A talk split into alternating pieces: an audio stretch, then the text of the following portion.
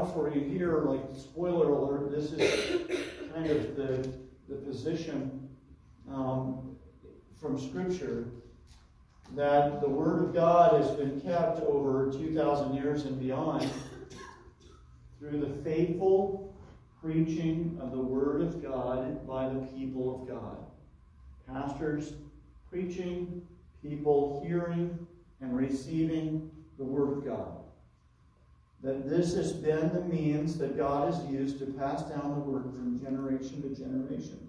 We have a written record of the Word of God, but we understand that it's not enough that we have it. And this is this is a big deal because, and I, I want to say this, a lot of King James only churches preach from maybe 40 or 50 texts ever. Ever. Right? And so entire sections.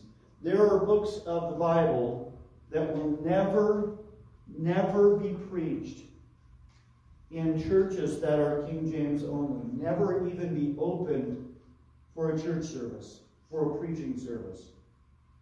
And that kind of neglect, more than anything else, leads to a loss of the words of God. Because it starts with a failure to value the Word of God.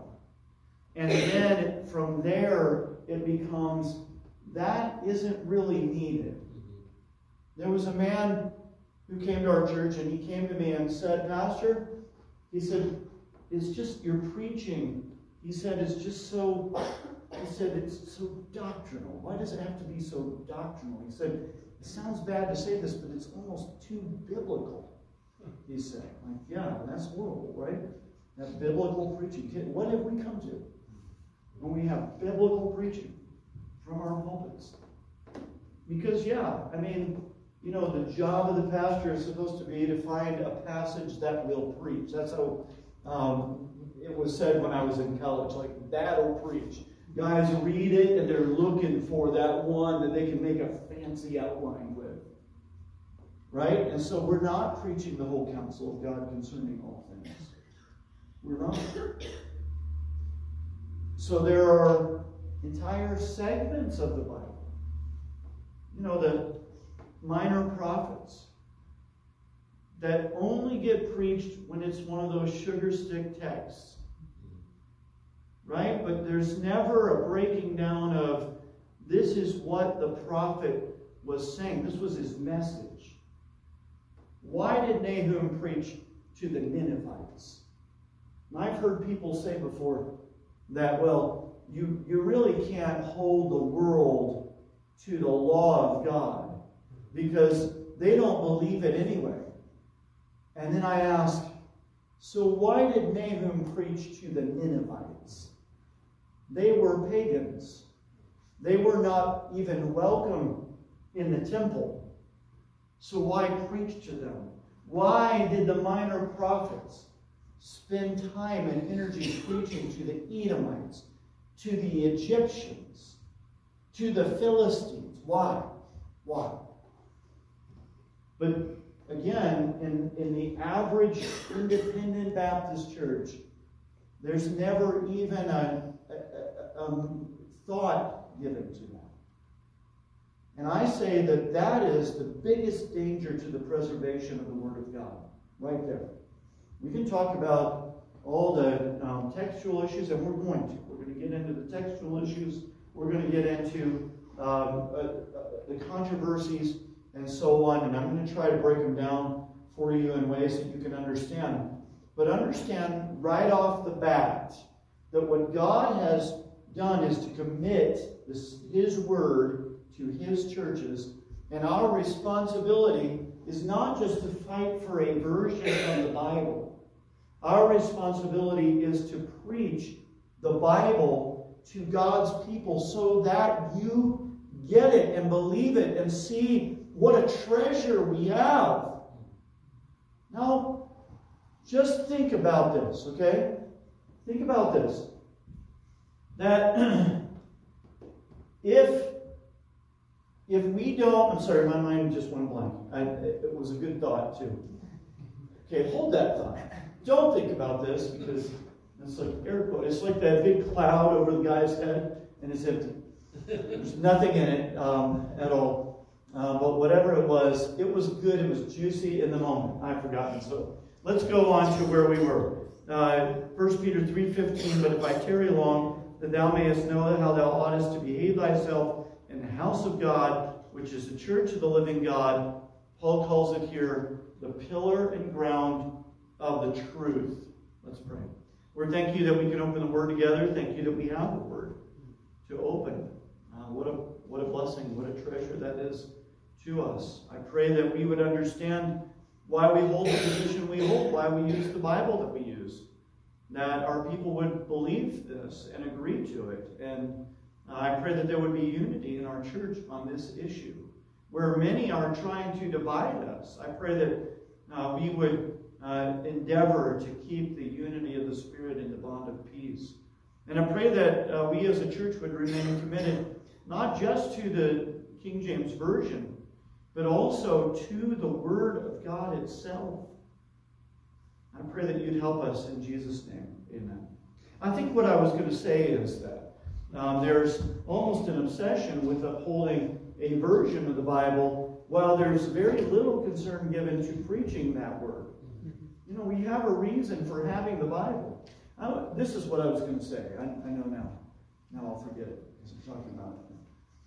When we preach through a book of the Bible, doesn't that Bible, doesn't that book become more meaningful to you? Don't you feel like you're more confident with that book when you read that book later to, to understand what is happening? Do we not come across passages like this, Lord willing, this Sunday uh, we'll preach from 2 Samuel chapter 10.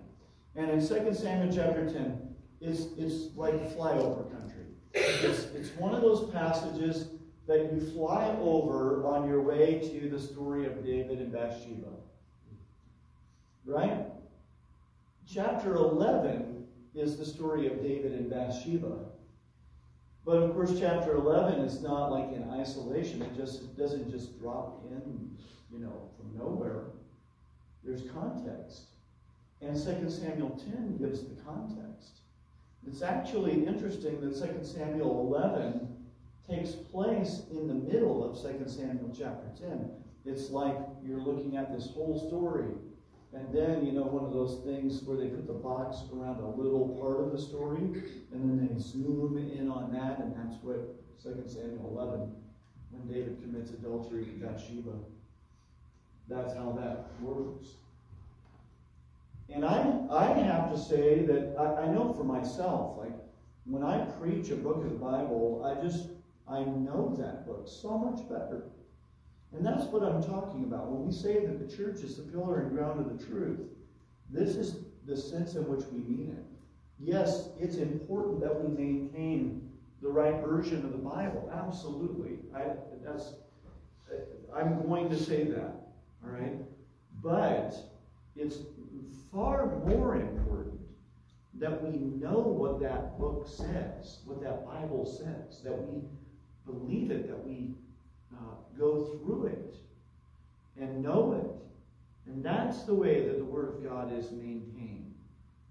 So the church, you know, really, I'm, I'm calling on the church to be what God intended us to be, and that is the pillar and ground of the truth. A pastor once told me on the issue of preservation, he said, it would be easier if we would just only recognize, he said. I understand why he said it. All right? This pastor that said it to me was probably was a Ruckmanite, uh, at least was the closest to a Ruckmanite of anyone I've been close with. But you know, if we wish to be biblical, then Ruckmanism isn't really available to us. But I have encountered this same kind of thinking many times, many, many times over the years. There are between 5,000 and 6,000 extant manuscripts of the Greek New Testament alone. Between 5 and 6,000 of them. and no two manuscripts are identical. No two. The Hebrew Old Testament has far fewer actual manuscripts, but those manuscripts differ from each other far less than the Greek manuscripts. The Masoretes were the tradition keepers. That's what the, the Masorah means tradition. So the Masoretes were the tradition keepers, a sect of Jews who labored in the 6th through the 10th centuries to preserve the text of the Hebrew Old Testament, partly because of their interest in maintaining the Hebrew language itself.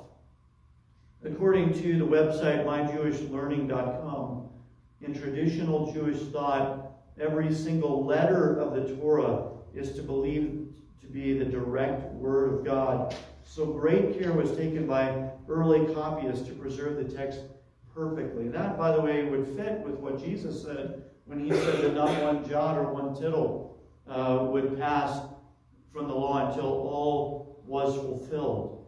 Christ was promising a very detailed keeping and preserving of the very words of God in Scripture. There is, the Masoretes established painstaking rules and customs for copying and preserving the text of the Old Testament, with the result that very few variants exist in the text that survive. In fact, there's very little debate over the Masoretic text of the Old Testament. It's um, pretty uh, on both sides. Uh, when it comes to textual criticism, the uh, textual critics uh, themselves will acknowledge um, the reliability of the Masoretic Hebrew text.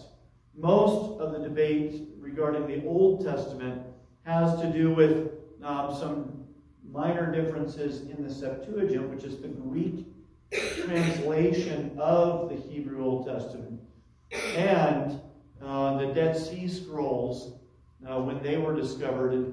And it's a sad thing, but it's the reality.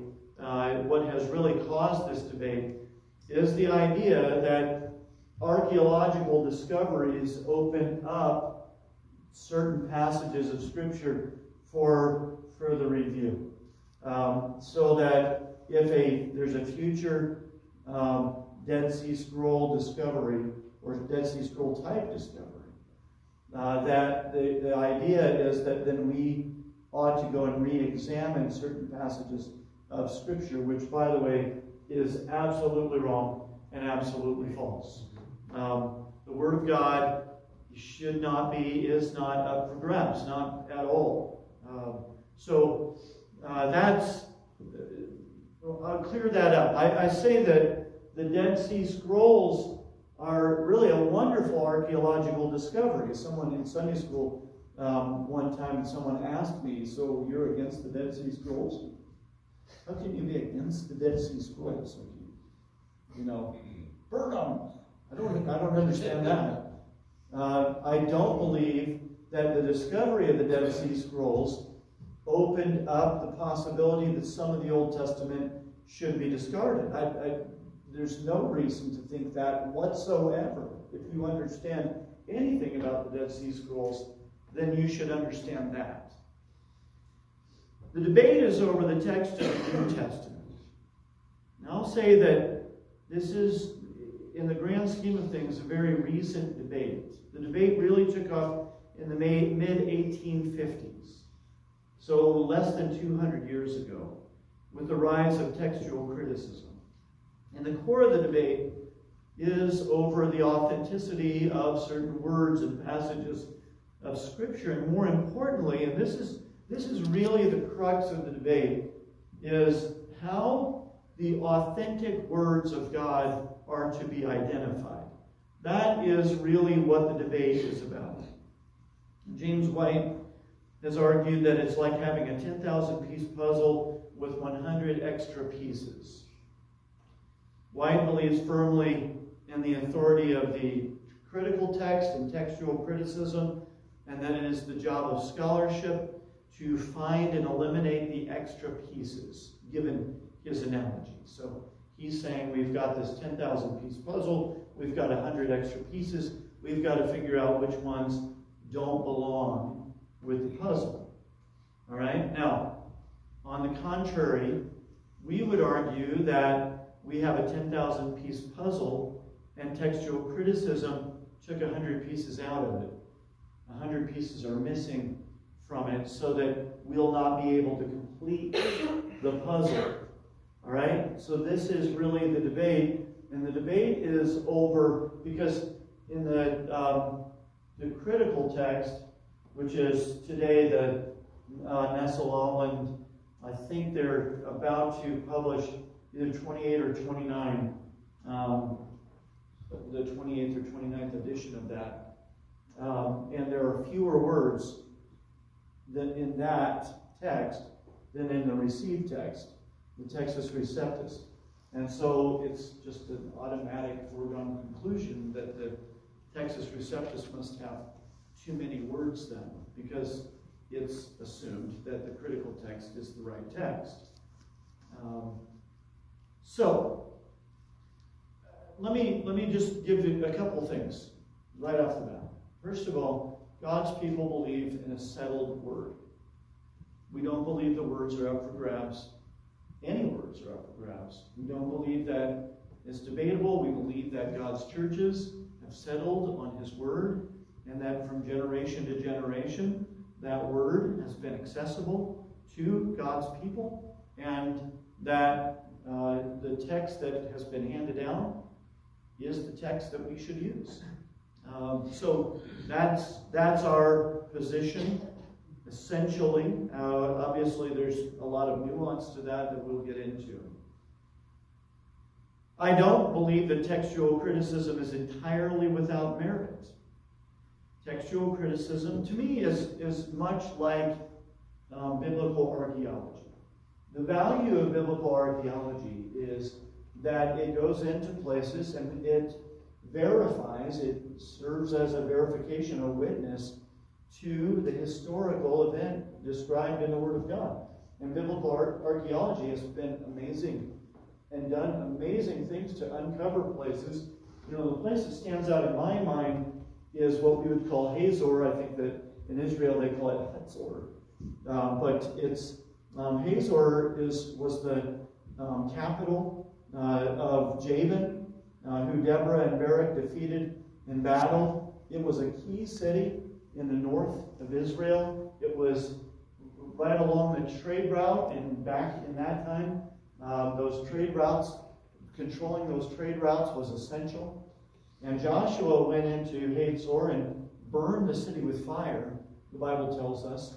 And archaeologists have uncovered um, the walls and stones, authentic, I mean, dating back to that time, that uh, the, the rock is cracked from the fire, and the only way that it could have been cracked that way would be because of the intensity of the fire uh, from it. So that kind of thing is wonderful. It serves as a witness to the truth of the Word of God.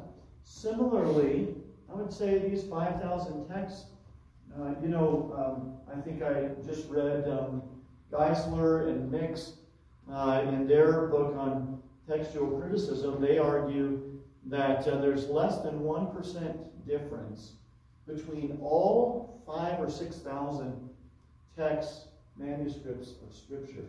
It's really staggering when you think about it. And what staggers me is that when there's that little difference, that there's this much heat and fire over what the authentic words of God are.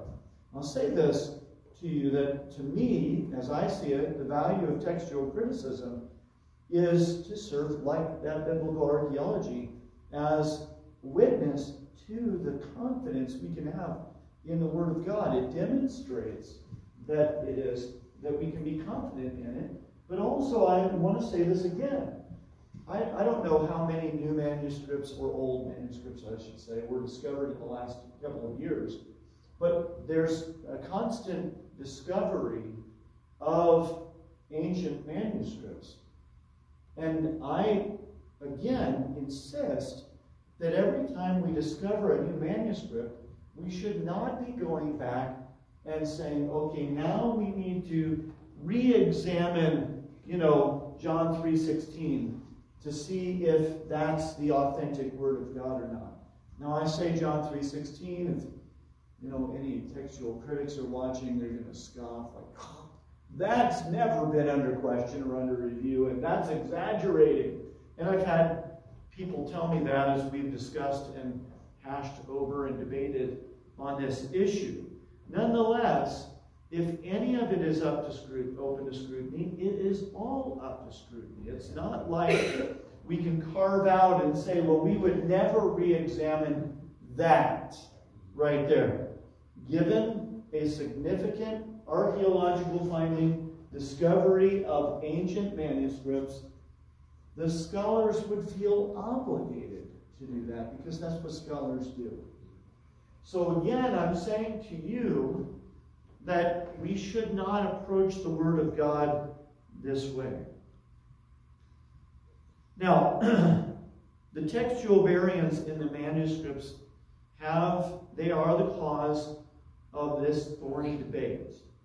So understand that. Now, Peter Ruckman and his sword decided that since it's impossible to identify with certainty which words in the Greek New Testament are authentic, that God must not have intended for those to be the settled words of Scripture. So, in other words, since there are five to six thousand Greek manuscripts, no two of them identical. Therefore, we should throw it all out. And so, what Ruckman taught, and what many independent Baptists have embraced, is the idea that somewhere around 1611, and guys come at it different ways, but around 1611, God gave his word as a settled final word in English in the King James Version of the Bible. All right, now, I say this first. Nothing in Scripture would make us think that that would happen. Nothing in Scripture would make us think that 15, 1600 years after Christ ascended to heaven, that there would be an entirely, that the Bible would be given in an entirely new language. Rather, what we see in Scripture is an expectation that the Word of God would be, number one, a promise that the words would be kept, and number two, an expectation that those words would be translated into the languages of the people from generation to generation. And that this would be an ongoing thing as the gospel is spread, that the word would be translated into the heart language of the people where the Bible is being preached. So I can I can sympathize there are many, many Christians who say, Pastor, it's too complex. It's too difficult. You, and when you get into it, I know this because I have debated this for 15 years. Online, I've debated with, I have defended the King James position online in many different places for 15 years. I have gone on Twitter and done the same. And Twitter, like you get mobbed on Twitter um, if you say the wrong thing. Um, but I, I'm not afraid. I'm not, I'm not shrinking. I'm not cowering. I'm not backing down. I, I believe that it's an important, important issue. All right? But I'm just going to say this. The reason many have gone the Ruckmanite route is because it's just easier. It's just simpler. To say, we have the Bible in English, that's all we need to know. But again, and I asked this question, I had someone call me up the other day um, who was a little upset with me but wanted to talk about this issue. And I asked him, I said, um, I said, why do you believe that the King James is the right version of Scripture? I said, do you believe that it's the right version because you believe it just dropped down out of heaven, out of nowhere? Or do you believe it because it's true to the standard? And he said, Well, I think it's true to the standard. I said, Right, exactly. That's the issue. that the standard is the standard. God gave us His word in a fixed language. The Masoretic Hebrew is not really even spoken today, is it?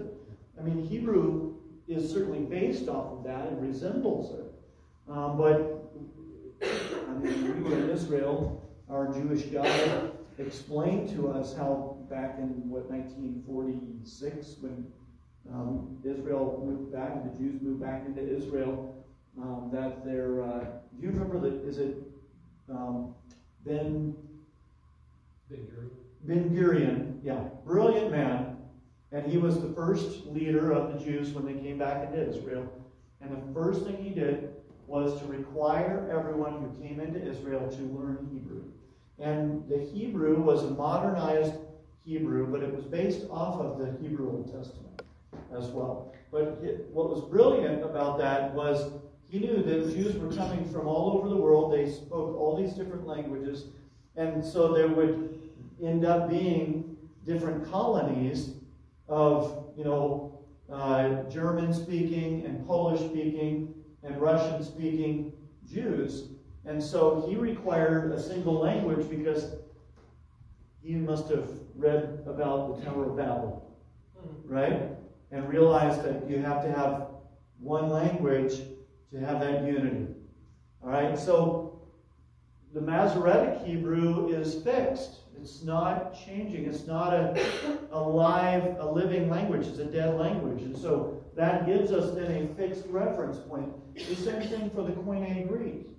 It's a dead language, which gives us, again, a fixed reference point. So that any translation can be compared to the Greek and the Hebrew so then, obviously, that means that God, we are relying on the fact that God has kept the words that He gave. The idea, and this has been said to me mainly by, well, only by people who are of the Ruckmanite persuasion, that in 1611 God moved His word, something along these lines. God moved His word to the English and let the Greek and Hebrew pass into oblivion. Kidding me, right? Because when you say that, you're saying that God stopped keeping his promise to keep his words. If you believe God promised to keep his words, but then you believe that God discarded the words that he gave, then you're denying preservation entirely. All right, so I'm on this rant, and this was a very short introduction that I made last a long time. And some of you, I know, you're like, you know, all this church stuff is all new to you, and then I'm up here talking about Hebrew and Greek and languages and all this stuff, and you're like, what is he talking about? I understand. Totally understand, but still, I think it's good for us to hear this. All right? Now, I want to be more thorough, as I mentioned, with this topic than I have ever before. All right? So uh, I want to really dig in to this topic. So tonight, we're going to look at our church's statement on this issue, the entire position that our church has um, recently, we have been working through our statement of faith, and we have come up with 16 points that give kind of a comprehensive view of our belief regarding the Word of God. So we're going to look at that tonight. In part two, we'll consider the transmission of Scripture throughout history and give a biblical view, I believe, of the manuscript traditions. In part three, we'll take a look at the debate over the text of Scripture and particularly at textual criticism. In part four, we'll explain why we're not English only preservationists. And in part five, we'll give a biblical defense for the exclusive use of the King James Version. All right? That's what we're going to end with. So let's read through our church's statement of faith, and then I'm going to make a few points, and then maybe we'll get through it tonight if at all possible. We believe that the 66 books of the Old and New Testaments are given by the inspiration of God to be the rule of faith and life. We believe that no prophecy of the Scripture is of any private interpretation, but that holy men of God spake as they were moved by the Holy Ghost. We believe that the whole counsel of God concerning all things necessary for his own glory, man's salvation, faith, and life is either expressly set down or necessarily contained in the Holy Scripture. We believe that the Holy Scripture is the only sufficient, certain, and infallible rule of all faith, life, and obedience. We believe that the only infallible rule of interpretation of Scripture is Scripture itself. We believe that the authority of the Holy Scripture does not depend on the testimony of any man or church, but wholly upon God alone, who himself is truth and the author of all Scripture, and therefore ought to be received and believed by men upon its own authority, because it is the very Word of God. We believe that God's people and churches bear important witness and testimony to the truth of God's Word, and that they have a sacred duty to bear that witness faithfully. We believe that the Old Testament in Hebrew, known as the Masoretic Hebrew, and the New Testament in Greek, known as the Textus Receptus, being immediately inspired by God, are kept pure in all ages by a singular care and providence. We believe that in Old Testament times, God used Israel as his particular agent of preservation, and that in this New Testament era, God uses his faithful churches as his agents of the same. We believe that the Old Testament in Hebrew and the New Testament in Greek are to be translated into the vulgar language of every nation into which they come. We believe that a faithful translation will have the correct textual authority, Textus Receptus only, the correct translational authority, formal equivalence, and the correct ecclesiastical authority, faithful New Testament churches, and that it will be accessible to the people of God in our modern age. We believe that the King James Version or authorized version of the English Bible is a true, faithful, and accurate translation, which in our time has no equal among all the other English translations, and that we can, without apology, hold it up and say, These are the words of God. By conviction, we will only use the King James Version of the Bible in all our teaching, preaching, and materials. We believe that the canon of Scripture was established by God and received by His churches and therefore is not determined by any church council or by any edict of men. We believe that the canon of Scripture includes every word that proceeded out of the mouth of God and has been kept by his own singular care and providence. The canon of Scripture, therefore, is the 66 books of the Old and New Testaments, which contain the preserved word and words of God. We believe that the books commonly called the Apocrypha, along with all other extra biblical texts, though they may claim to be equally inspired with the Bible, have been and must be rejected by the church, not having been received by God's people, not showing evidence of divine inspiration, and not belonging to the received canon of Scripture. We believe that when faced with apparent contradictions in the Bible, it is the Christian's duty to faithfully uphold the principle that all Scripture is given by inspiration of God, and therefore came from one mind, and to strive to harmonize between any apparently contradictory passages. Let God be true, but every man a liar. All right, so let's go through these. Start with point number one. Again, uh, feel free to take notes. We believe that the 66 books of the Old and New Testaments are given by the inspiration of God to be the rule of faith and life. This is a kind of summary statement of everything that we're going to say after this. Um, it introduces what we'll be declaring here. As we work through the statement, we'll establish this point and show all that it implies. We consider the 66 books of the Old and New Testaments to be the only Word of God. Let me be very clear about that. There is no further revelation, there's no other Word of God at all. All Scripture is given by inspiration of God, as 2 Timothy 3.16 tells us. All Scripture is given by inspiration of God and is profitable for doctrine, for reproof, for correction, for instruction in righteousness. Okay? All Scripture is given by inspiration of God. And man is to live by every word that proceeds out of the mouth of God, as Jesus said in Matthew 4 and verse 4. But he answered and said, It is written, Man shall not live by bread alone, but by every word that proceedeth out of the mouth of God. We believe that no prophecy of the Scripture is of any private interpretation, but that holy men of God spake as they were moved by the Holy Ghost. That's the second point. So, in other words, we have no authority over the Word of God and no authority to freewheel in our interpretation of Scripture. Right? The Bible came from one mind, the mind of God, whose mind is internally coherent. Okay, so in other words, the mind of God. See, see, it's possible for me, as it is for you, to hold entirely contradictory viewpoints and not even recognize it. And there are many people who do. That is not possible for God. He cannot contradict, or the Bible says, he cannot deny himself. Okay?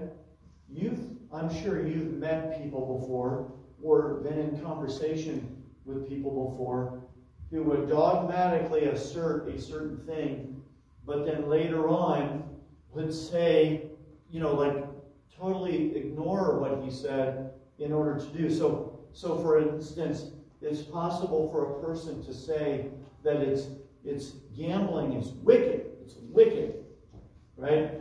And then when they're together with their buddies and they get out, you know, playing cards and deal a round of poker to jump into the game. It's very possible for that to happen. For people to uh, believe that this is wrong and then do it.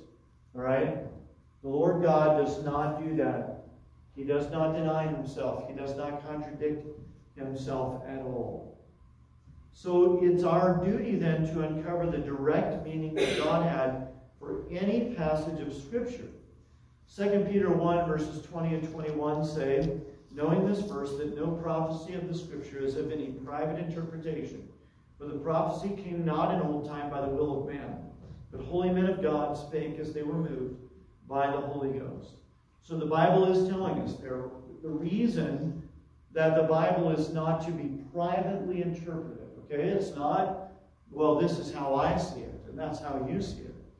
But God has one meaning. Now, there are a variety of viewpoints and perspectives, and if I can say it this way, interpretative lenses, filters that people interpret the Bible through that result in very different understandings of passages of Scripture. That's undeniable. But we need to remember that there is only one true interpretation of the Word of God. Only one. All right? Now, it is our duty to dig into Scripture in search of that and try to find it. We don't do so infallibly. All right? We, we um, sometimes miss it. And we have to be ready and willing to correct that when we do. Number three, we believe that the whole counsel of God concerning all things necessary for his own glory, man's salvation, faith, and life is either expressly set down or necessarily contained in the Holy Scripture. Now, that's the point Paul made to Timothy when he spoke of the inspiration of Scripture. He wasn't, his point was not to assert the inspiration of Scripture, but rather to point to the inspiration of Scripture as the reason that it was able to make Timothy wise unto salvation. Listen to 2 Timothy 3.15. And that from a child thou hast known the Holy Scriptures, which are able to make thee wise unto salvation through faith which is in Christ Jesus. And that's why he points out that all Scripture is given by inspiration of God. Number four, we believe that the Holy Scripture is the only sufficient, certain, and infallible rule of all saving knowledge, faith, life, and obedience. Again, we insist that the Word of God came from one mind, the mind of God, that it is God speaking to man and is to be received as such. Number five, we believe that the only infallible rule of interpretation of Scripture is Scripture itself. Now, this is another way of saying no prophecy of the scriptures of any private interpretation. Certainly, there are good and necessary consequences that come from Scripture. There are several points of application. For any one um, passage of Scripture, there may be several different uh, applications that we can make with that. But with any passage of Scripture, God has one intended meaning, and it's our job to do the best we can to uncover that meaning. And we're saying that the only infallible rule for interpreting Scripture is Scripture itself. There might be other methods of interpreting a passage or examining it in order to uncover its meaning. There's only one infallible rule of interpretation, and that is Scripture itself. God has revealed himself and his mind comprehensively in Scripture. Not exhaustively, because he's an infinite God. It would be impossible to exhaust all that he is. But comprehensively, he has given you a comprehensive picture of who he is and what he wants from us. The book of Acts gives a wonderful illustration of the way this works. I want you to turn with me to Acts chapter 15. And I want you to notice a few things here in Acts 15. And this might be where we need to stop tonight. Acts 15. And just go to the beginning of the chapter because there's a controversy here. The apostles are going to gather in conference in order to settle a dispute that arose between the Jewish believers and Gentile converts. Now look at verse 1 and 2. And certain men which came down from Judea taught the brethren and said, Except you be circumcised after the manner of Moses, you cannot be saved. When therefore Paul and Barnabas had no small dissension and disputation with them, they determined that Paul and Barnabas and certain other of them should go up to Jerusalem under the apostles and elders about this question. So the various representatives from these churches uh, gathered in Jerusalem as described in verses 3 and 4. And being brought on their way by the church, they passed through Phoenicia and Samaria, declaring the conversion of the Gentiles, and they caused great joy unto all the brethren. And when they were come to Jerusalem, they were received of the church and of the apostles and elders, and they declared all things that God had done with them. Now, when they had done that, then the opposition presented their controversy against the Gentile churches, particularly the church in Antioch. And in verse 5, the Bible says, But there arose up certain of the sect of the Pharisees, which believed, saying that it was needful to circumcise them and to command them to keep the law of Moses. In verse 6, the apostles and elders conferenced together to consider the matter. And the apostles and elders came together for to consider of this matter, verse 6 says. After, the, after considerable debate, as described in verse 7, Peter gave testimony of God's work in saving the house of Cornelius. Look at verse 7. And when there had been much disputing, Peter rose up and said unto them, Men and brethren, ye know how that a good while ago God made choice among us that the Gentiles by my mouth should hear the word of the gospel and believe. And God, which knoweth the hearts, bear them witness, giving them the Holy Ghost, even as he did unto us. And put no difference between us and them, purifying their hearts by faith. So Peter describes the conversion of Cornelius and his house. They were a Gentile house. And Peter then made a point of application based on the outcome of this particular event to give the churches direction and counsel in regards to the question at hand. Look at verse 10. Now, therefore, why tempt ye God to put a yoke upon the neck of the disciples, which neither our fathers nor we were able to bear? But we believe that through the grace of the Lord Jesus Christ, we shall be saved, even as they. So, Paul is taking what happened and then appealing to the churches here. Paul and Barnabas then gave a report of God's work among the Gentiles in verse 12, and then James used the Word of God to settle the question, and James sets here an example for us of the way Scripture is to be interpreted. Look at what he said. And after they had held their peace, James answered, saying, Men and brethren, hearken unto me. Simeon hath declared how God at the first did visit the Gentiles to take out of them a people for his name. And to this agree the words of the prophets. As it is written, After this I will return and will build again the tabernacle of David, which is fallen down. And I will build again the ruins thereof, and I will set it up, that the residue of men might seek after the Lord, and all the Gentiles upon whom my name is called, saith the Lord, who doeth all these things. Known unto God are all his works from the beginning of the world. Wherefore my sentence is that we trouble not them which from among the Gentiles are turned to God, but that we write unto them that they abstain from pollutions of idols, and from fornication, and from things strangled, and from blood. For Moses of old time hath in every city them that preach him, being read in the synagogues every Sabbath day. I love that. But what a beautiful and practical example of the way we ought to handle the Word of God. James is answering the controversy by applying Scripture and interpreting Scripture by Scripture to demonstrate that this Scripture is speaking specifically to this issue and should resolve the controversy for us. All right, I have a little more time. I got another couple minutes. All right, what, hold on. Give me another minute. I think I'll go through number six. See if we can get through that. Because um, we have 16 of these. Number six, we believe that the authority of the Holy Scripture does not depend on the testimony of any man or church, but wholly upon God alone, who himself is truth and the author of all Scripture, and therefore ought to be received and believed by men upon its own authority, because it is the very Word of God.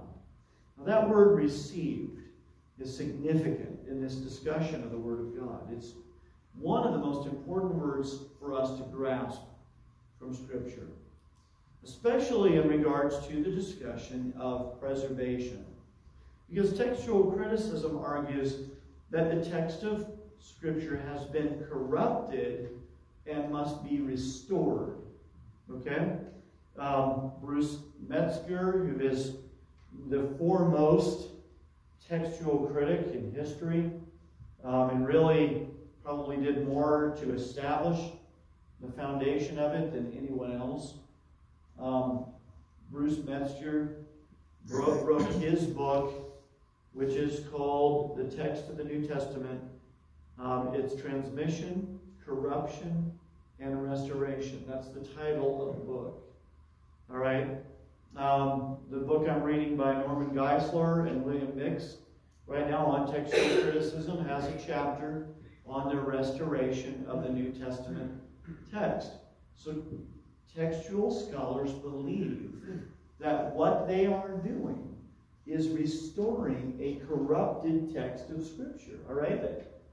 I have said this before online. If you ever just want to have a little fun and like throw a firebomb on Twitter, just go on there and say that textual critics believe in an evolving text. All right, and uh, you'll get you'll get all kinds of fire and heat um, thrown at you from all kinds of angles. You know, but the truth is, they believe the text is evolving. They do. You know what's interesting? Um, the Ness, Nestle-Aland text is the critical text. And the Nestle-Aland with each new edition um, for the last three or four have come closer and closer to Sinaiticus each time. Sinaiticus is the old, um, discovered by Tischendorf uh, back in the 1800s, that really kind of launches into this whole escaping here. And um, so they say they're restoring it, they're just restoring it back to Sinaiticus uh, which is Sinaiticus and Vaticanus are considered to be the two oldest manuscripts uh, of the Word of God uh, today. And so they just keep taking us back and back and back uh, to that.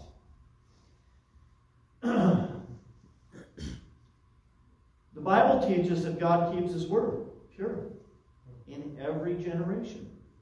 So there's a clear contrast with the idea that the text of Scripture has been corrupted and is to be restored by textual critics.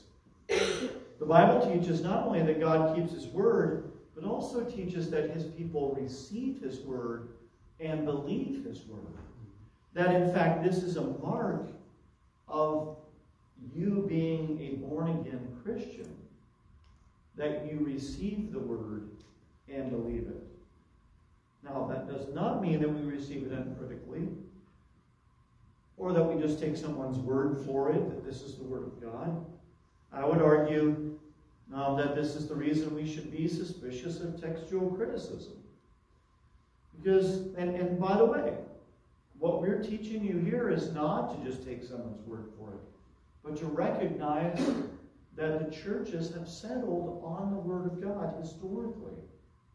And that prior to the mid 1800s, there was no controversy about it. And so, why should there be a controversy now, after all these years? Except that scholars decided that there was a crisis that only they could resolve.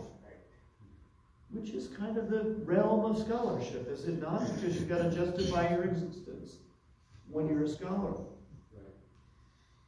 Um, so,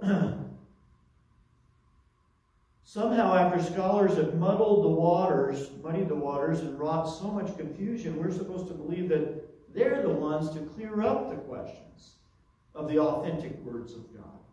Now, I'm not anti scholarship, you all know that.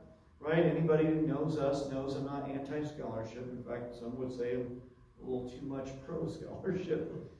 Uh, maybe so. But when it comes to the authentic words of God, we are being asked to put our confidence in priestly scholars after centuries of trusting the church. And the Bible describes the process of preservation in terms of faithful believers receiving the Word of God. Okay, so listen to this from 2 Peter 1, verse 19. We have also, listen to what Peter said, a more sure word of prophecy. More sure than what? Go, go look at 2 Peter chapter 1. I'll let you see it for yourself. 2 Peter chapter 1. And I want you to look at the verses before it. Look at verse 17. Uh, 16. We have not followed cunningly devised fables. When we made known unto you the power and coming of our Lord Jesus Christ, but were, listen to what he says, eyewitnesses of his majesty. For he received from God the Father honor and glory when there came such a voice to him from the excellent glory This is my beloved Son, in whom I am well pleased. And this voice, which came from heaven, we heard when we were with him in the holy mount. So Peter is talking here about his experience on the Mount of Transfiguration. He and James and John were standing there. They saw Jesus transfigured they were given a preliminary glimpse of the majesty of Christ as God on that mountain. And Peter says, We were eyewitnesses of it. And then he says, We have also a more sure word of prophecy. You know what that means, folks? That the certainty of the Word of God is greater than what scholarship can give. We can be more sure even than what scholarship can make us. That's what he's saying. Because if Peter were a scientist, he would say, I observed it. Right? That's what science speaks to. And then he says there's something more certain than that. He says, We have also a more sure word of prophecy, whereunto ye do well that ye take heed as unto a light that shineth in a dark place until the day dawn and the day star arise in your hearts, knowing this first, that no prophecy of the Scripture is of any private interpretation, for the prophecy came not in old time of the will of God, but holy men of God spake as they were moved by the Holy Ghost. That's what we can be certain of, right there. So, um, I want to point out to you the word that is regularly used in the New Testament to speak of the way God's people approach God's words. All right? I'll give you two verses. The first one, Acts 17, I'll give you three. Acts 17, verse 11. These were more noble than those in Thessalonica in that they received the word with all readiness of mind and searched the scriptures whether the daily, whether those things were so. Notice the word. What do you think the word is? They received the word. They received it. 1 Thessalonians 2 and verse 13, For this cause also thank we God without ceasing, because when ye received, notice the word again, the word of God which ye heard of us, ye received it not as the word of men, but as it is in truth the word of God, which effectually worketh also in you that believe. And then in 1 John 5 and verse 9, if we receive the witness of men, the witness of God is greater. For this is the witness of God, which he had testified of his Son. Right? So, this is what the Bible teaches. When we approach the Word of God, we are not to attempt to determine the right words. We receive those words from God. We receive them and we believe them.